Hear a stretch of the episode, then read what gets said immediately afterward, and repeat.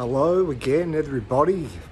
Hope you're having a lovely day or evening whenever you're watching this. I feel like talking about the goddess again.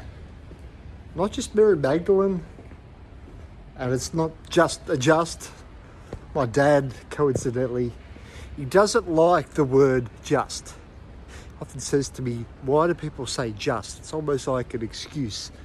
Only just did this or just. But like Earth Wisdom, Goddess Wisdom, paradoxically, and I'm just coming up to a beautiful statue I'll show you shortly, connected with justice. But just the justice is symbolic with the feminine. There's a chapter in Falling and Dying, a play and awakening, which does feature a lot of goddess healing frequencies. And the two energies I chose for the justice, and you often see that there's that metaphor or, or statue image with uh, the goddess of justice holding the two things in her hand, balancing the scales of justice in effect. So either we say only just the goddess or only just Mary Magdalene. Remember also to be just was to be righteous, was to be aware, was to be kind and considerate, while also discerning and sovereign. And this is it here. I'll just bring you over to it. There's a beautiful statue here of Sophia in these, I guess you could say, Chinese Oriental infused gardens, which have been created here at Latrobe, along with the yin and yang black and white magpie, Australian magpie in the background. But yeah, connected with Sophia, who's also seen by many as Athena, the goddess of justice. I did pick two feminine aspects for the justice chapter of Falling and and that was Kuan Yin, who's very much seen as a bodhisattva, body Buddha awakened being, who, who's very much around forgiveness and her reincarnation is, as Miao Shan, she was able to change people's realities, change her, in effect, her own perception of reality by forgiving the people that have been so difficult to her, challenging to her. I might sit down over here. Normally I face the water, but we might try a different spot today, connected to the Yin. Bit damp because it's just been sunny last few days in Melbourne, but all of a sudden, big storm rolled in about an hour ago but yes, the other the other energy I picked with justice was Athena. And Athena is so interesting. I, I do when I say again just Mary Magdalene or or just the Morrigan or just Bridget or just Mary or just Isis, just Kuan Yin. Athena exists in the Greek culture, doesn't she? As a Greek myth. And I do liken her to yeah, to Mary Magdalene. I liken her to this frequency of justice and ability to speak your own truths. And I'm going to let it all out of how I feel at the moment. And even one of the different projects I've been working on, I've recently launched Meeting Mary Magdalene, the Morrigan, the High Priestess of Avalon. And this story of goddess healing through walking the lands, connecting with the goddess, throughout Spain and Portugal, particular pathways of nature. And working with the goddess wasn't a new thing for me, but what it did in walking the Camino helped reframe a lot of the earlier stories I'd had, including Greek mythology, with and, and Christian teachings around Mary.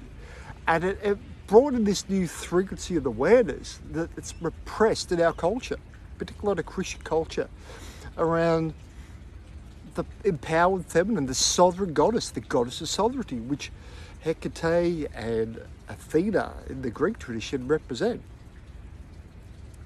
But this is it also keeping this relatively on point. Uh, it's, uh, I haven't got a specific focus on what I wanted to talk about today, other than coming back to the goddess. And that's partly what I love about the goddess. She moves in spirals and cycles, but her earth wisdom always gets to the point. Is Athena was from the Greek tradition, the Greco-Roman tradition. A lot of it seemed to emerge that that writing and led into Christianity, of the masculine emphasis, and not necessarily empowered divine masculine, more of the toxic masculinity of patriarchy, a masculinity that was very, what would you say, cautious about their power. They were attached to it, trying to hold on to it because they could sense there's this femininity that's really the creator behind all of it. And within the layers of patriarchy, we'll call it that, Athena still exists. Athena comes out as this tradition, the Greco Roman tradition, Athena Sophia. And it's interesting, as I pointed out, heading back towards the main entrance, she, she does retain that, I feel, original aspect of the Sophia, the goddess of wisdom. She's naked before the earth, but she's letting that she's one with the water, with the land, and she's unafraid of being seen. And Athena has that also, but within the Christian context, Athena is actually armed to the teeth. She emerges from her father's head, the patriarchal Zeus. But I think within the layers of patriarchy, certain goddesses had to be clothed or unclothed in the aspect of, of Sophia. That the wisdom is in also the symbolism and the imagery. And Athena, while she is, does emerge from her father's head, like a Kali in the Durga aspect, that she's this unrestrained aspect. Athena represents justice of the warrior.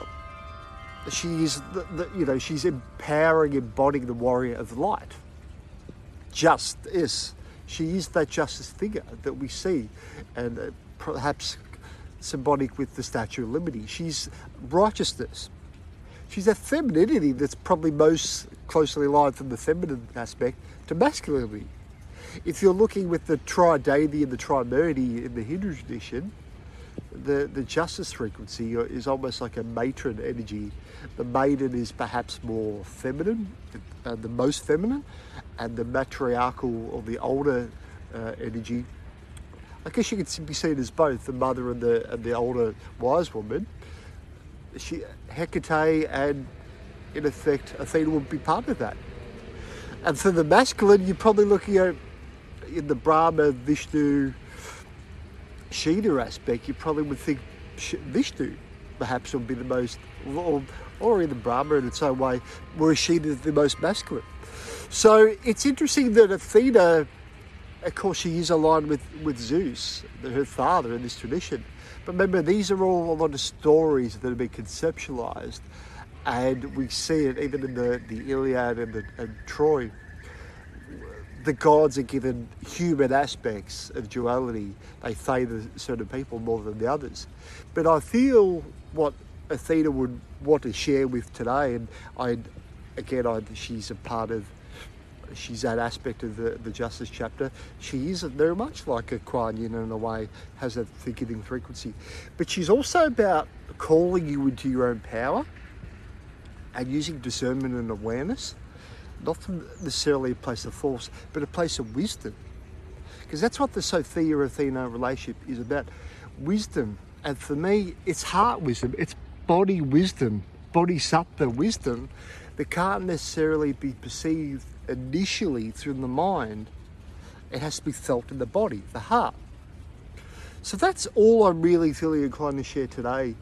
That maybe if you're being called to this, it's about where are the parts of your reality where you could allow more feminine conscious into it. Because we get to this point, particularly from a philosophy point of view or a change making point of view, entrepreneurship, we want to empower ourselves and others, live our highest inspired reality. You can't get there through the pure mind alone. Feminine wisdom is what helps us get through to the other side, come out of our own conceptual head, like Athena did to Zeus. So if there's people or aspects coming into a reality that you perhaps weren't are not accustomed to, or even a, we see this with children, and it doesn't matter if they're male or female, but children can be a, means of allowing more consciousness into our reality because they give us this this unfiltered space of consciousness which allows more heart, more love in. Bye for now.